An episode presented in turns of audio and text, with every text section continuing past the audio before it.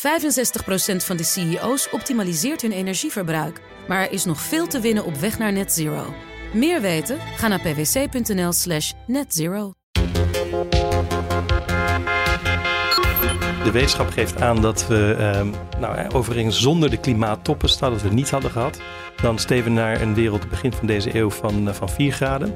Uh, dankzij deze klimaattoppen gaan we nu naar een wereld van uh, 2,5 graden. Maar we moeten naar anderhalf graden of daaronder blijven. Dus uh, daar moet echt flink versneld worden. Dus alle afspraken die nu gemaakt worden, moeten ook nog eens een keertje toegepast worden. Maar ook nog eens een keertje uh, geaccelereerd worden. Dus we moeten echt versnellen uh, richting die anderhalve graad.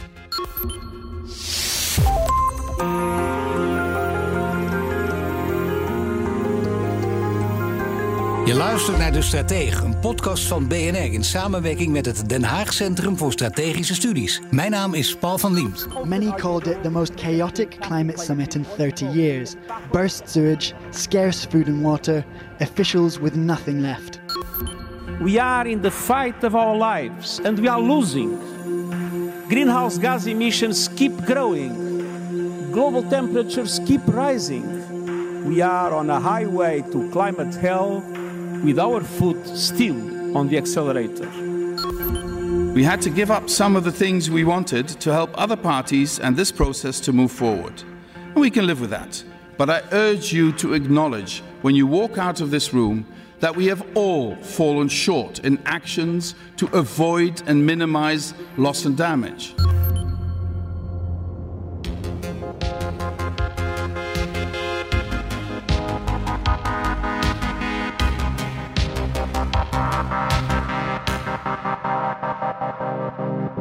Twee weken lang spraken leiders over de hele wereld met elkaar op de klimaattop in het Egyptische Sharm el-Sheikh. Maar aan het einde van de rit zijn ze daar maar weinig opgeschoten. Ja, er wordt meer gedaan aan schade als gevolg van klimaatverandering door middel van een fonds. Maar afspraken om de opwarming verder af te remmen liepen spaak. Al 27 keer spraken de landen op deze klimaattop met elkaar en toch wil het maar niet lukken om iedereen dezelfde kant op te krijgen. Maar achter de schermen worden wel degelijk belangrijke deals gesloten en komen landen een heel eind. Nederland speelt daar een belangrijke rol in. En welke precies? Dat ga je horen in deze aflevering van de Strategie van Prins Guimer de Bourbon de Parme, de Nederlandse klimaatgezant. Many called it the most chaotic climate summit in 30 years. Burst sewage, scarce food and water, officials with nothing left. But at 7 a.m. in Egypt, nearly two days late, the tired search for a deal at least ended. I now declare the conference closed. Nou, dat was hem. En ook inderdaad closed. Iets langer dan uh, gebruikelijk. Twee weken lang was u als uh, klimaatgezant voor Nederland op de klimaattop. En vorig jaar, toen spraken we met u ook na de klimaattop, toen in Glasgow. Maar voor de duidelijkheid nog even, ze zijn misschien wel weer vergeten. Wat doet een klimaatgezant precies? Een klimaatgezant is het gezicht van de Nederlandse klimaatdiplomatie wereldwijd. Dus ik ga naar, naar allemaal toppen, uh, maar ook bilaterale gesprekken met landen om te kijken Waar ligt de ambitie? Kan die hoger? En als ze het niet hoger kunnen doen, kunnen we ze helpen om de ambitie te verhogen door met financiering of kennis en kunde van Nederland met ze te delen, zodat ze een stap verder komen. En misschien ook aardig om nog even te memoreren, omdat daar verschillend over gedacht wordt, met name in tijden van, ik zou bijna zeggen, polycrisis, er speelt van alles. Hoe belangrijk is dit? Omdat mensen toch geneigd zijn nu te denken, nou ik heb wel wat anders aan mijn hoofd, maar dit is onderliggend misschien wel het onderwerp nog steeds voor de komende jaren? Nou kijk, Nederland behoort tot de meest kwetsbare landen in de wereld. We zitten onder de zeespiegel, een groot deel van onze economie zit daar, een groot deel van de bevolking zit daar, mijn eigen huis zit daar, uh, die van u misschien ook. En, um, en dus, dus ja, die klimaatverandering, dat zal leiden tot uh, zeespiegelstijging. En de vraag is of onze, onze infrastructuur daar tegen kan. Dus hoe ver in de toekomst uh, wil je, je het veiligstellen? En als je naar iets, iets midden te lange, te lange termijn toekomst kijkt, dan is klimaat wel een heel belangrijk thema voor Nederland. Los van, van de waterstijging ook onze, onze verdienvermogen. Een groot deel is dat toch in, in waardeketens in het buitenland. En als die landen in problemen komen van klimaatverandering, dan gaat ook ons verdienvermogen omlaag. Ja, het gekke verhaal is natuurlijk ook, en het belangrijke verhaal misschien ook wel, maar veel mensen denken altijd alleen maar dat het geld kost. Nee, het levert ook heel veel op. En als je dat dan zegt, en dan, of een hoogleraar dat laat vertellen, die daar uh, lang zich op, over gebogen heeft, dan hoor je ook nog vaak mensen heel kritisch blijven. En die zeggen, ja, maar wacht, dat kan niet waar zijn. Maar die berekeningen zijn er natuurlijk. Het is niet alleen maar dat je geld geeft, je, het levert je uiteindelijk ook heel veel geld op. Nou, uiteindelijk investeren we nu in het buitenland in, in landen die, die ook waterstof gaan produceren. En die waterstof gaan we importeren ook als een bron van hernieuwbare energie. Dus inderdaad, er wordt heel veel geïnvesteerd. En als je kijkt nu naar de cijfers van hernieuwbare energie, dan is dat vaak een, een meervoud van, van, ja, van, van rendement van wat fossiele industrie uh, betekent. Dus, dus er is absoluut een verdienmodel. Het, het gaat gebeuren, het is aan het gebeuren. Overal waar ik reis zie ik dat er, dat er windparken opgezet worden, dat er zonnepanelen komen, dat waterstof ontwikkeld wordt, dat men aan efficiëntie werkt wereldwijd. En daar is ook Nederlandse kennis en kunde heel erg nuttig. Goed, u was daar dus als klimaatgezant. We weten nu wat de klimaatgezant doet. Normaal is de premier er ook, de minister ook. Deze keer de minister voor Klimaat en Energie, Rob Jetten. Hoe is dan de rolverdeling tussen de heren Jetten, Rutte en uh, Bourbon de Parme?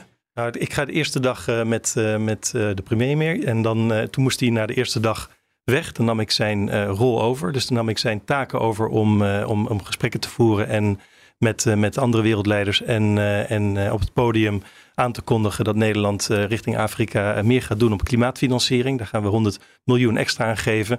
Uh, om, om dat land of dat continent te kunnen helpen met aanpassing op het klimaat. Ze hebben weinig bijgedragen aan de problemen, maar hebben wel de gevolgen. En, en dat hebben we gemeld om ook een beetje de, de woede en de frustratie van, van het continent richting Europa helpen afzwakken. Dus dat is een rol die ik neem in, in, in dag twee zeg maar, van, de, van de conferentie. Eigenlijk namens de premier? Namens premier, namens ministers. Zodra er een gat valt, zeg maar, dan ben ik het gezicht van de, van de diplomatie. Dan ben ik de ambassadeur, de persoon die het van ze overneemt. Is dat eervol of niet? Of is dat echt een tweede rang? dat, dat, dat, is een dienstbare rol. Um, en, en daarna komt in de tweede week en de eerste week zijn ondertussen alle onderhandelaars. We hebben een heel goed uh, onderhandelingsteam vanuit Nederland. Die doet mee in de uh, onderhandelingsteam van de, van de Europese Unie. En daar uh, zitten de Nederlanders vaak op hele senioren plekken, omdat ze gewoon echt heel goed zijn in onderhandelingen. Nou, na de eerste week is de technische onderhandeling voorbij. Dan begint de politieke onderhandeling. En dan is het prachtig dat we een minister voor energie en uh, voor klimaat en energie hebben, die dan die rol ook met verven op zich kan nemen. En hij is de hele tweede week geweest en dat is afgelopen jaar niet plaatsgevonden. Dus voor, daar, daarmee kwam Nederland heel serieus over. En uh, ook omdat men in, Nederland zelf ook in transitie bezig is. Dus we konden ook echt iets vertellen. We, we, we, we, zijn ambitieus in Nederland, maar ook in het buitenland. Nou, laten we naar de klimaattop gaan kijken. De 27e dus in Egypte. De eerste klimaattop waar klimaatschade echt een agendapunt was. En er is ook een akkoord bereikt over een klimaatschadefonds. Nou was er al uh, geld toegezegd, al heel lang geleden. Gewoon voor, voor klimaat, voor de door de rijke naar arme landen. Dit is wat anders. Dit gaat alleen over klimaatschade. Hoe belangrijk is dat? Nou, even voor de, voor de luisteraars. Hè. We doen alles aan om, om, om, om uitstoot te verminderen. Dus we willen allemaal afspraken maken. Maar dan heb je het tweede deel gaat over aanpassing. En daar hebben we in het verleden beloofd om 100 miljard per jaar vrij te maken van ontwikkelde landen naar ontwikkelingslanden. Om zich te kunnen aanpassen aan het klimaat. Uh, de echte kosten van liggen nog een veelvoudige daarvan. Dus wij moesten die 100 miljard gaan halen. En het is ons niet gelukt. Dus daarmee hebben we een zijn we één stap terug op de geloofwaardigheidsladder. Um, en uh, wij halen 83 miljard per jaar, maar niet 100 miljard. Dus het is wel echt geld dat die kant op gaat, maar onvoldoende. En, uh, maar als je niet kunt aanpassen, daar was dat geld voor, dan, uh, dan krijg je schade en verlies. En, en daar ja. hebben we voor 30 jaar hebben landen zoals nou ja, de Malediven en andere kwetsbare landen in de wereld gezegd. We merken nu al effecten, die zijn onomkeerbaar. Wat voor een vergoeding krijgen we om, om hier uit te komen? En dat is schadesverliesfonds. En na 30 jaar weerstand is nu op deze top voor het eerst besloten om daar wel stappen op te zetten. Over klimaatschade ging het met name uh, bij Pakistan flink te keren. We hebben ook met enorme dingen te maken gehad natuurlijk. En verschrikkelijke overstromingen, dat begrijp je ook natuurlijk. Kritiek ook van die kwetsbare landen, omdat zij natuurlijk ook mee wilden doen. Nou, dat is, daar wordt ook naar gekeken. Maar er zijn ook mensen die zeggen, wacht even, Pakistan, maar dat is gewoon een heel corrupt land ook. Een schurkenbewind. En daar ga je zomaar geld aan geven. Wie controleert of dat goed terecht komt?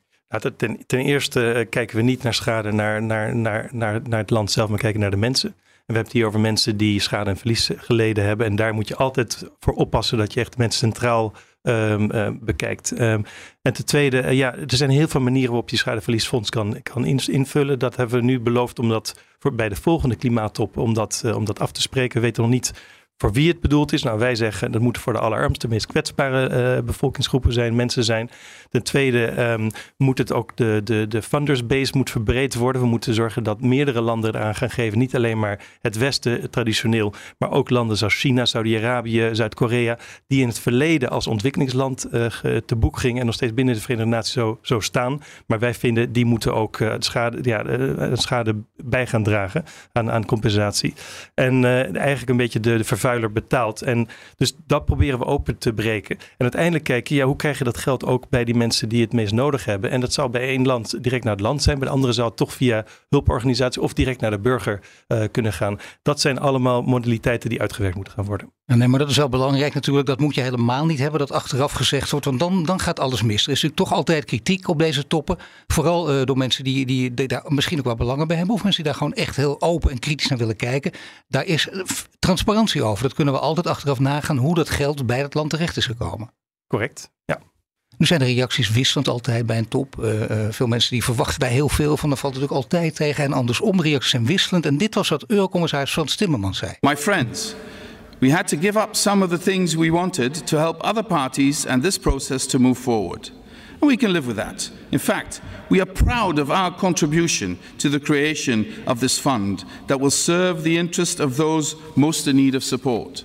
But I urge you to acknowledge when you walk out of this room that we have all fallen short in actions to avoid and minimize loss and damage. We should have done much more. We hebben een kleine stap gezet. Dat gaat over de inhoud. Dat zegt Timmermans. Uh, kijkt u zelf ook met, met een, laten we zeggen, zo'n vervelend gevoel misschien wel terug op die klimaattop? Uh, dubbel, dubbel. Um, ik, ik denk dat uh, ik ging al met hele lage verwachtingen naar de klimaattop. Omdat ik in het jaar daarvoor uh, China en verschillende gremia heb gezien dat ze echt in de aanval gingen tegen de uitkomsten die we in Glasgow, die vorig jaar een klimaattop hadden. En uh, dus ik, ik had weinig verwachting. Ik dacht dat de anderhalve graad wellicht hier op deze klimaattop zou sterven. Dus dat we dat niet meer als doel, als mensheid zouden kunnen neerzetten in een slotverklaring. Maar uh, dat is gelukkig niet gebeurd. Dus we zijn niet een stap achteruit gegaan. Dus dat, dat is een opluchting. Uh, Hoe komt dat? Want dat is wel interessant om te weten. Want dat lijkt een klein punt, dus een ontzettend belangrijk punt. Ja, het is een heel belangrijk punt. Ik denk dat uiteindelijk, um, ja, je weet nooit precies waarom landen als China en, en India en andere landen uh, die, die negatieve toon uh, aannemen. Maar voor China persoonlijk, mijn analyse is dat ze um, rond de zomer boos waren dat Nancy Pelosi de, de, van, het, van, het, parlement zeg maar, van de VS in Taiwan was gekomen. En toen ja. heeft China gezegd, we schorten de dialoog met de Verenigde Staten op klimaat op. En dat betekent dat de twee grootste vervuilers niet meer met elkaar spreken. En dan kan het zijn op een G20 bijeenkomst waar dit plaatsvond in september. Um, dat zij zeiden, nou dit is payback time. Dit is de andere gezicht van China. We kunnen ook heel vervelend worden. Ja. Dat zou één lezing kunnen zijn. Een andere lezing kan zijn dat China nog, nog steeds een partijcongres moest hebben. En dat ze niets vast willen laten leggen in september. Uh, tot na de partijcongres, dus daarom het bommetje liet ontploffen toen. En nu uh, stonden ze, ja, toen stonden ze alleen met G20-landen. Nu staan ze echt met alle ontwikkelingslanden. En die willen ze ook niet uh, voor de borst stoten. Dus uiteindelijk zullen ze wat genuanceerder zijn op zo'n klimaattop dan die andere toppen. Ja, dit, dit, is mogelijk, het zijn allemaal mogelijke strategische overwegingen van China. Maar je zou kunnen zeggen, het land heeft zelf belang bij een beter klimaat, hoe dan ook op een gegeven moment merkt de bevolking het ook. Dan, dan loop je zo'n stad binnen en begin je te hoesten. En dan denken de Chinezen, wacht even, dat kan niet. Onze beste mensen lopen weg. Dat willen we ook niet. Ook in ons eigen belang om iets aan een beter klimaat te doen. Uh, hoe verklaart u dan toch die houding? Want uh, ja, dan kun je natuurlijk met die strategische belangen te maken hebben. Maar hier moet je toch ook iets aan doen? Nee, nee zeker. En China uh, merkt ook dat de Yangtze rivier nu een lagere waterstand heeft. Dus ook minder waterkracht heeft. Dus ze hebben echt gigantische problemen en effecten van klimaat. Maar ze willen qua verantwoordelijkheid willen ze niet aangesproken worden. Ze willen een eigen, eigen agenda kunnen bepalen. En ze doen ondertussen best veel uh, nationaal op hernieuwbare energie. Wij denken dat ze nog meer zouden kunnen gaan doen. Maar ze willen niet die druk van, van buiten hebben. Dus ze schuilen zich als, uh, als ontwikkelingsland. Uh, ze zeggen wij zijn oorspronkelijk in de jaren negentig werden getypeerd als ontwikkelingsland. Dat is dus nu feitelijk niet meer, want ze zijn de tweede economie van de wereld. Ze hebben enorm veel technologie. Ze zijn de grootste vervuiler op dit, in de wereld na de en daarna komt de VS en Europa.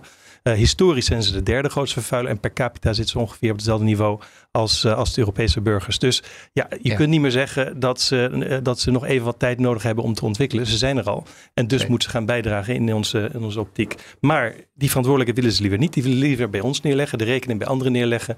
en ook de politieke schuld bij anderen neerleggen. En ze willen liever schuilen. En dat doen ze puur om, om hun invloed wereldwijd ja, te kunnen behouden die ze nu hebben. Nou zie je wel bij veel mensen dat dit inderdaad een heel heikel punt is. Omdat er geroepen wordt, ja klimaat dat gaat over grenzen heen. En wij kunnen wel van alles doen, maar de Chinezen niet. Daar zijn heel veel goede uh, argumenten tegen in te brengen. Maar toch, het is een argument dat, je, dat je steeds serieus zou moeten nemen. Voortdurend misschien ook uh, weer moet verklaren waarom dat dan precies zo is. Wat is er tegen dat argument in te brengen? Dat je zegt, ja luister, wij kunnen allerlei mooie dingen doen. Maar als de Chinezen dat niet willen, hun eigen rol spelen, heeft het geen enkele zin dat we iets doen aan de klimaatverandering. Nou, ze spelen wel degelijk een rol. Alleen op hun eigen, een eigen, een eigen ritme en eigen, eigen condities. Dus, uh, dus het is niet zo dat China helemaal afwezig is. ze, ze zijn zeker bezig. Alleen er zijn andere belangen die ze belangrijker vinden of prioriteit willen stellen. En, uh, maar het betekent niet dat China helemaal niets doet. Wij vinden wel dat China moet versnellen, zoals Europa dat doet. En we vinden ook dat Amerika en anderen moeten. Het heeft veel te maken met uh, hoe je diplomatiek opstelt, hoe je de onderhandelingen ingaat. Dan krijg je natuurlijk steeds dat spel. Ook wij kunnen wel zeggen, jullie doen het niet goed, maar zij kunnen terugroepen, jullie halen je eigen doelen ook niet. En, en jullie stellen je wel uh, zeer moreel verheven op. Nou, als je kijkt naar Europa, zijn we echt wel leidend in, uh, in, in doelen en, en toepassing van die doelen op dit moment. en dat was ook hoog tijd dat we dat deden, maar we kunnen dat echt wel met opgeheven hoofd doen. In Europa zijn we koploper, maar we doen niet precies. Als je, als je echt vervelend wil zijn, en je, bedoel, je, je bent Chinees en je zegt, wacht even, ik kijk precies wat jullie hebben beloofd, dan doe je niet precies wat je beloofd hebt. Kijk, het is heel goed dat ze ons bekritiseren en ons, ons scherp houden. En, en eigenlijk eh, willen we hetzelfde andersom doen. Maar tijdens die klimaattop heb ik ook een dialoog uh, kunnen opstarten met de hoofdonderhandelaar van China. Dus voor het eerst dat gebeurde dat een klimaatgezant van Nederland samen. Toen heb ik de Fransen erbij gehad, Franse klimaatgezant, de Duitse, de Deense en de EU-klimaatgezant. En gezamenlijk hebben we een dialoog opgestart met China. Niet over de onderhandelingen, maar juist over bilaterale samenwerking, over die energietransitie in China om te zorgen dat we de toon uh, ook wat nuanceren richting China. En dat we ons niet alleen maar als een, uh, als een tegenpartij zien op zo'n klimaattop, maar ook als een medestander in de praktische uitvoering van een klimaat. Maar het is echt heel interessant. Het is heel interessant. Hè? Omdat u dan zelf natuurlijk ook ziet van nabij hoe dat uh, werkelijk toegaat en hoe groot het wantrouwen is. Want dit zijn, zijn echt belangrijke momenten bij, bij de Chinezen. Wat, wat kun je doen om dat wantrouwen weg te nemen? Of is dat uitgesloten? Nee, wantrouwen zit vaak op, op, op theoretische politieke punten. Maar als je in de praktijk komt en bij mensen uh, thuis komt of bij de koffiecorner met ze praat of, uh, of zeg maar in de landen zelf aan oplossingen werkt gezamenlijk, dan zie je dat er plotseling veel meer ruimte is uh, voor, voor samenwerking. Ja. Nou ja, dat klinkt, dat is het meest hoopvol. Vind ik namelijk zelf ook altijd. Dat je denkt, nou dat betekent dat er wel degelijk van alles gebeurt. Dat is het grote verschil tussen hoe je naar buiten optreedt en wat er werkelijk kan gebeuren. Dus u denkt op basis ook van dit soort observaties dat er hele grote kansen zijn dat we wel degelijk bijvoorbeeld die anderhalve graad misschien wel gaan halen. Nou, het zou heel moeilijk zijn. De wetenschap geeft aan dat we, um, nou, overigens zonder de klimaattoppen, stel dat we het niet hadden gehad, dan steven we naar een wereld begin van deze eeuw van, uh, van 4 graden. Uh, dankzij deze klimaattoppen gaan we nu naar een wereld van uh, 2,5 graden. Maar we moeten naar anderhalf graad of daaronder blijven. Dus daar moet echt flink versneld worden. Dus alle afspraken die nu gemaakt worden, moeten ook nog eens een keertje toegepast worden maar ook nog eens een keertje uh, geaccelereerd worden. Dus we moeten echt versnellen uh, richting die anderhalve graad. Is het mogelijk? Uh, de, de, de wetenschap geeft aan dat, het, de, de, dat er nog een ruimte is om, om het te halen. Ja. Maar, maar, maar, maar die ruimte wordt steeds kleiner en, en dus we moeten echt gaan versnellen. Maar er zijn heel betaalbare, versnellende mogelijkheden die we kunnen doen. Denk maar wind op zee, zon, isolatie. Alle dingen die we gewoon weten, die we kunnen doen, kunnen we op grotere schaal gaan doen. En dan kunnen we die anderhalf gaan. Wat vindt u dan van de relativerende geluiden? Ook af en toe uit wetenschappelijke hoek van mensen die zeggen: Nou, uh, eh, 1,8 kan ook. Uh, we doen al aardig ons best. We hoeven niet altijd die apocalyptische verhalen te horen. Dat doet, ook, uh, dat doet ons brein ook geen goed. Nee, dat, dat, dat is ook zo. Um, het is ook niet zo als je over de anderhalf gaat bent dat de hele mensheid daarmee, daarmee sterft. Maar elke fractie van een graad, merken we nu al, heeft enorme effecten van, van overstromingen, droogtes, bosbranden, et cetera. En uh, dus, dus ja, dat wordt gewoon alleen erger. En wij zitten zelf aan die knop. Dus uh, hoe ver willen we dat gaan? Hoeveel mensen willen we laten, laten, laten ja, in kwetsbare gebieden laten sterven of laten, laten migreren? Um, en, en, en wanneer begint het? Uh, dus, dus ja, dat, dat is de vraag. En ja, het is geen Armageddon, maar het is wel, uh, het wordt heel zorgelijk, heel snel en steeds erger. En ja, daar zijn we zelf als mensheid aan de knop. En als mensheid zijn we dus allemaal, ook de Chinezen, die onlangs een deal sloten over LNG voor duur van 27 jaar natuurlijk. Een enorme deal met Qatar. En we weten dat de vraag naar fossiele energie nog toeneemt tot 2030, hoe dan ook. Maar daarna moeten we er vanaf. Dat horen we ook steeds. Die deal van China met LNG, hoe moeten we daar naar kijken? Dat heeft te maken met uh, energievoorzieningszekerheid. Uh, China die, die, uh, die heeft nog onvoldoende de hernieuwbare energie op orde. Dat hebben wij trouwens ook nog niet. Um, zij hebben nog onvoldoende um, groene waterstofproductie of import op orde. Nou, dat zitten wij ook aan het opzetten. Dus die zoeken naar een, een, een energiebron die, uh, die hen toch energiezekerheid geeft. En dat is het gas van, van Qatar. En uh, ja, dat, dat is hun strategie. En, en wij hopen dat ze ondertussen dat toch als een transitie uh, energie zien, dan maar lange termijn of korte termijn. Om dan uiteindelijk toch naar hernieuwbaar te gaan. Maar hebt u daar in die bilateratis iets van kunnen merken? Of ze dit als een, een transitiemogelijkheid zien? Of dat ze dit op een andere manier Nou, waar, waar, wij met ze gaan, gaan samenwerken is, uh, is met een emissiehandelssysteem uh, om, om onze kennis daarop met ze te delen, zodat ze dat ook gaan ontwikkelen.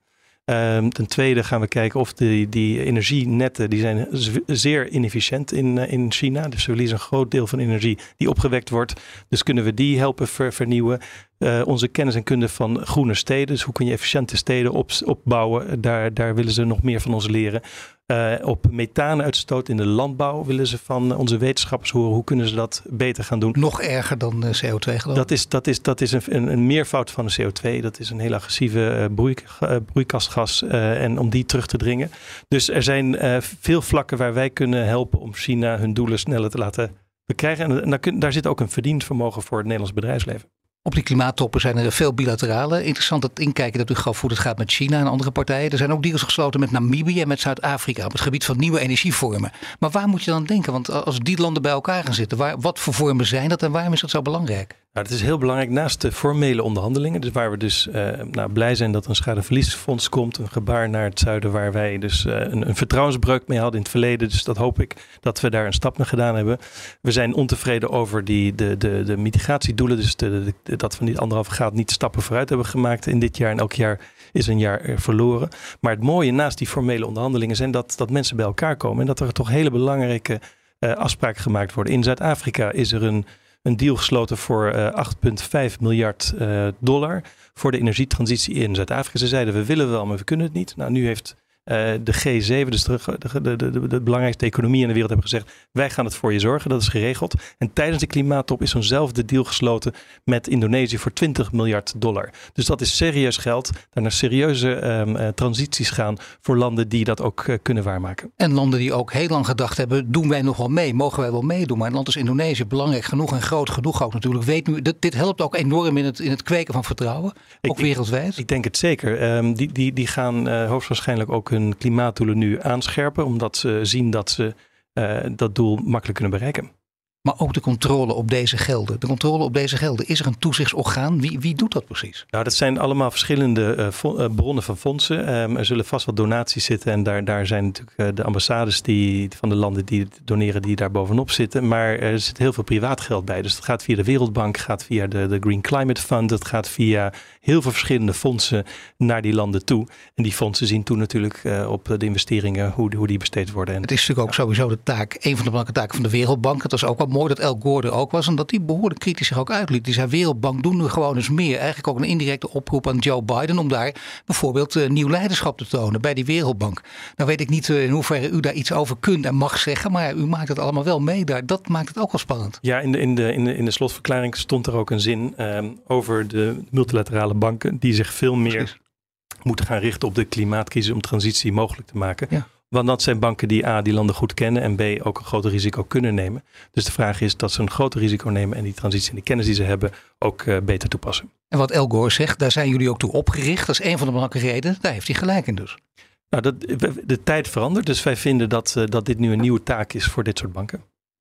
We horen ook steeds uh, grote bedragen. Ook bedragen die Nederland geeft aan het klimaat. Nooit zoveel als ze nu gedaan hebben. Dan gaat het echt over miljarden. Ondertussen hebben we te maken met, met uh, de energiecrisis, met torenhoge inflatie. Mensen zeggen dan natuurlijk heel makkelijk. Misschien als, als ze heel correct ook willen zijn, ook al willen ze wat anders roepen, dan zeggen ze nou het is heel belangrijk, maar nu even niet. Vooral die drie woorden, nu even niet. Waarom juist nu wel? Nou, wij, zitten in een energietransitie. We moeten waterstof gaan, gaan inslaan. Nou, we zullen ergens tot, tussen, tussen 50% tot misschien 30 tot 50 procent van de waterstof zelf kunnen gaan produceren in Nederland. En de rest moeten gaan importeren. Dus kijken we met landen als Namibië om daar 40 miljoen in te investeren voor een fonds die uiteindelijk moet gaan groeien naar een miljard. Om uh, zon, zon en wind daar te produceren. Het is een van de beste landen voor zon en wind in de wereld. Het is het tweede minst bevolkte land ter wereld, dus er is ook heel veel ruimte. En als ze genoeg energie gaan produceren met zon, zon en, en, en, wind, dan kunnen ze uh, groene waterstof gaan produceren. Kunnen ze gaan exporteren, onder andere naar Nederland toe. Dus daarmee hebben we dus ook onze energievoorzieningszekerheid uh, ook uh, deels, deels, deels aangesproken. Natuurlijk, maar speelt dat sentiment, wat, wat ik net verwoordde, speelt het ook een rol? Want dat sentiment bestaat natuurlijk in Nederland, in Duitsland, in Frankrijk. Na, natuurlijk, en dat is ook terecht ook een, een sentiment. Dat betekent niet dat of, of, ik denk dat wij een en moeten doen. En, en over het nationale, ja, absoluut. Dus het is een en-en verhaal en dan moeten we goed uitleggen. En omdat dat al precies dat het verhaal ook is, hè, dan krijg je weer natuurlijk uh, de, de, steeds groter wordende groepen die het voortdurend weer hebben over, die, die, die willen het in de polarisatie trekken. Dan gaat altijd weer over de elite die niet begrijpt wat er gebeurt. Terwijl ja, u kijkt daar rond, u ziet het allemaal, u denkt nou ze begrijpen allemaal juist wel wat er gebeurt. Ze snappen ook dat dit sentiment speelt en dat je daar wat aan moet doen. Ja, absoluut. En het is aan de Nederlandse politici om dat uh, hier uit te leggen. Dat doen ze geweldig hè? Ja, dat is, dat is een, dat is nou, dat is niet aan u natuurlijk. Nee. Als je kijkt naar deze klimaattop, ook naar voorgaande, er komt vaak maar weinig uit. Van tevoren dit soort apocalyptische boodschappen hoort echte harde boodschappen. We are in the fight of our lives and we are losing. Greenhouse gas emissions keep growing. Global temperatures keep rising. We are on a highway to climate hell with our foot still on the accelerator. De boodschap komt duidelijk over, hè? Antonio Guterres, de VN-chef. Die klimaattoppen, met andere woorden, hebben die zin? Kun je niet misschien iets beter, iets anders gaan doen? Want dit soort keiharde boodschappen, die inderdaad Armageddon, het einde van de wereld aangeven, die, die doen ook niet veel goed met ons. Nee, de klimaattoppen zijn, zijn absoluut uh, noodzakelijk. Uh, nogmaals, uh, het, probleem dendert vooruit, het klimaatprobleem. Nou, wij, wij rennen er achteraan.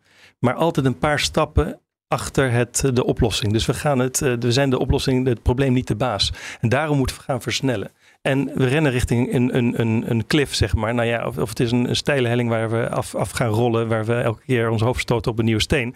Dus dat willen we zien te voorkomen. Ik zeg niet dat het Armageddon is, maar, maar dat het wel een hele gure toekomst wordt. En, dat, uh, en, en daar roept, roept de wereldleiding op. Daar moeten we onze, onze passen zien te versnellen.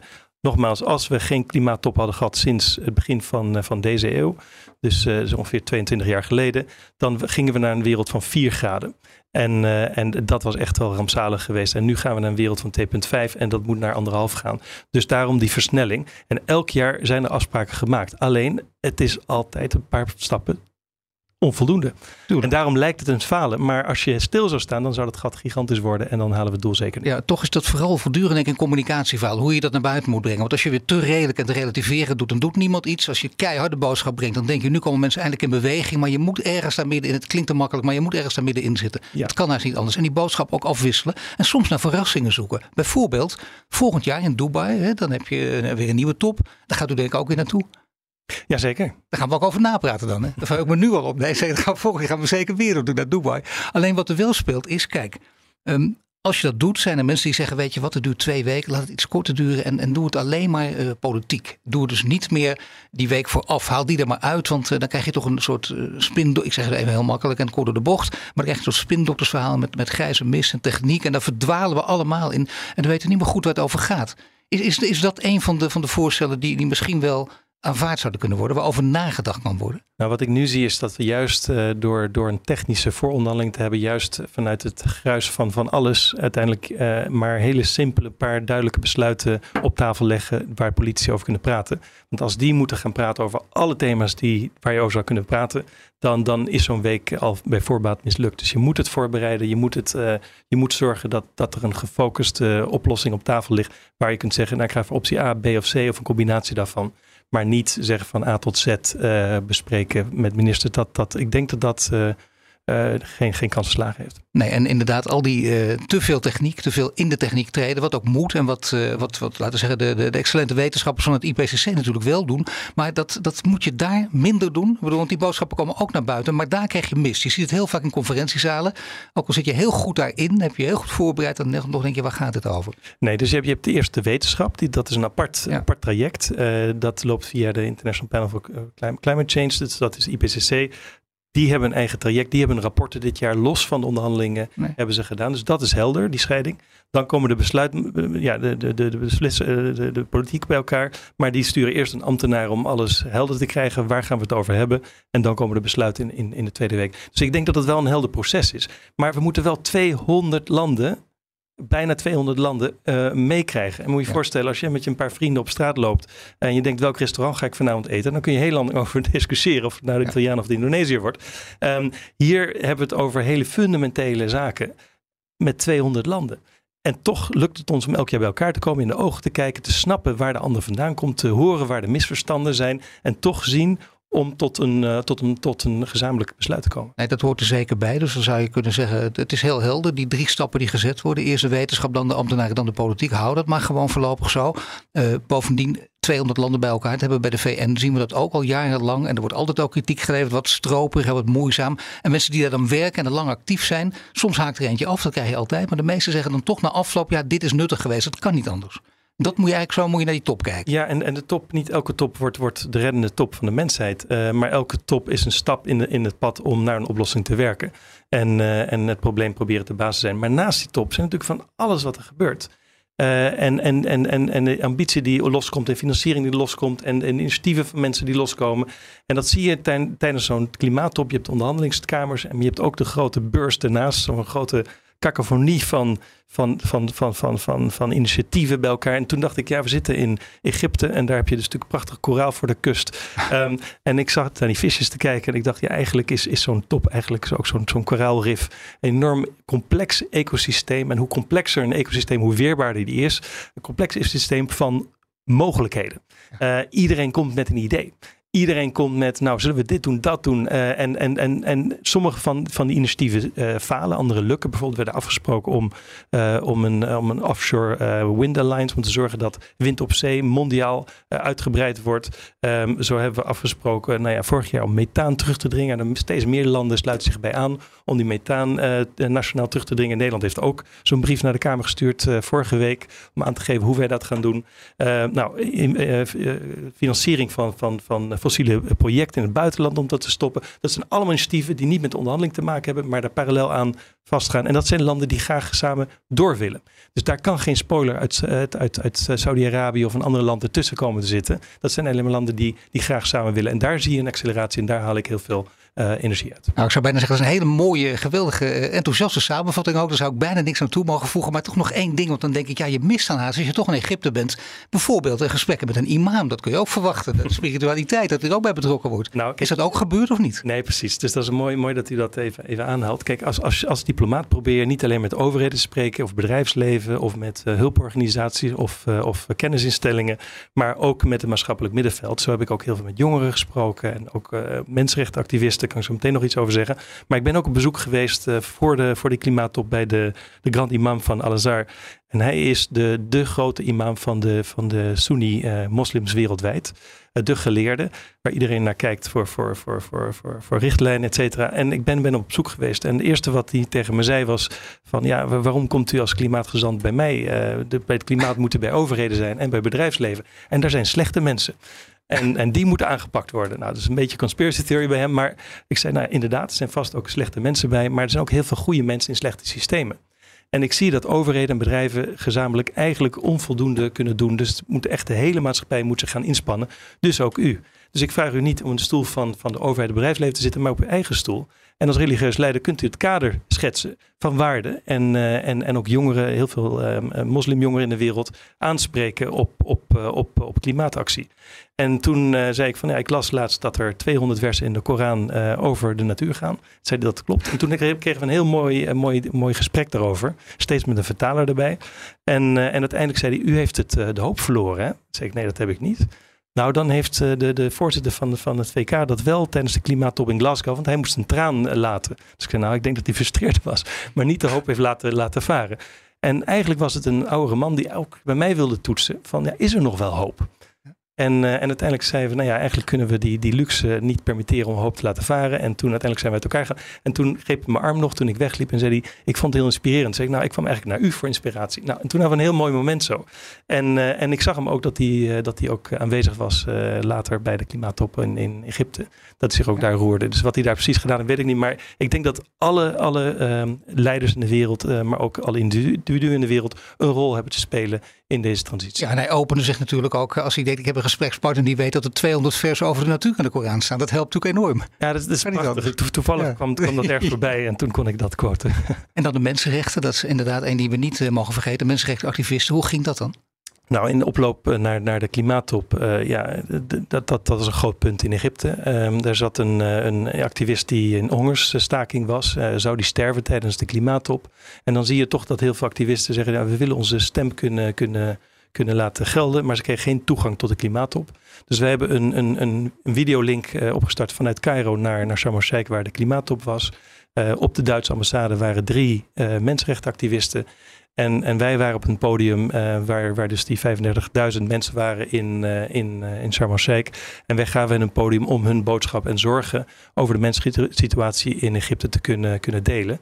Heel dapper van ze. We weten ook niet wat er met ze gaat gebeuren na zo'n klimaattop. Onze ambassades zitten erbij. Ze wisten welk risico ze konden nemen. Maar ze vinden het zo belangrijk om die boodschap uit te brengen dat ze het risico wilden, wilden nemen.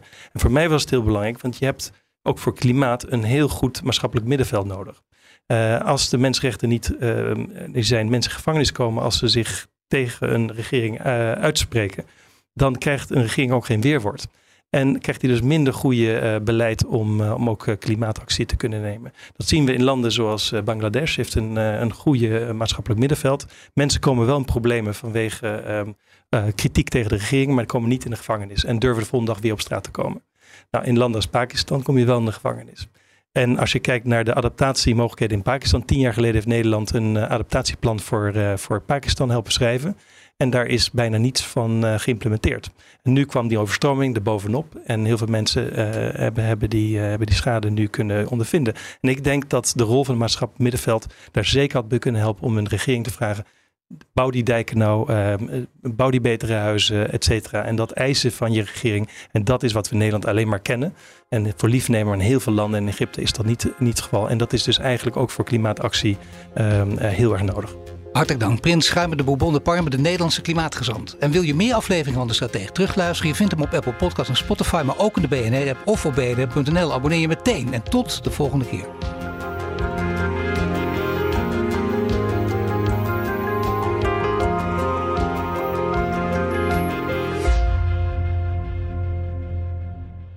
...65% van de CEO's optimaliseert hun energieverbruik. Maar er is nog veel te winnen op weg naar net zero.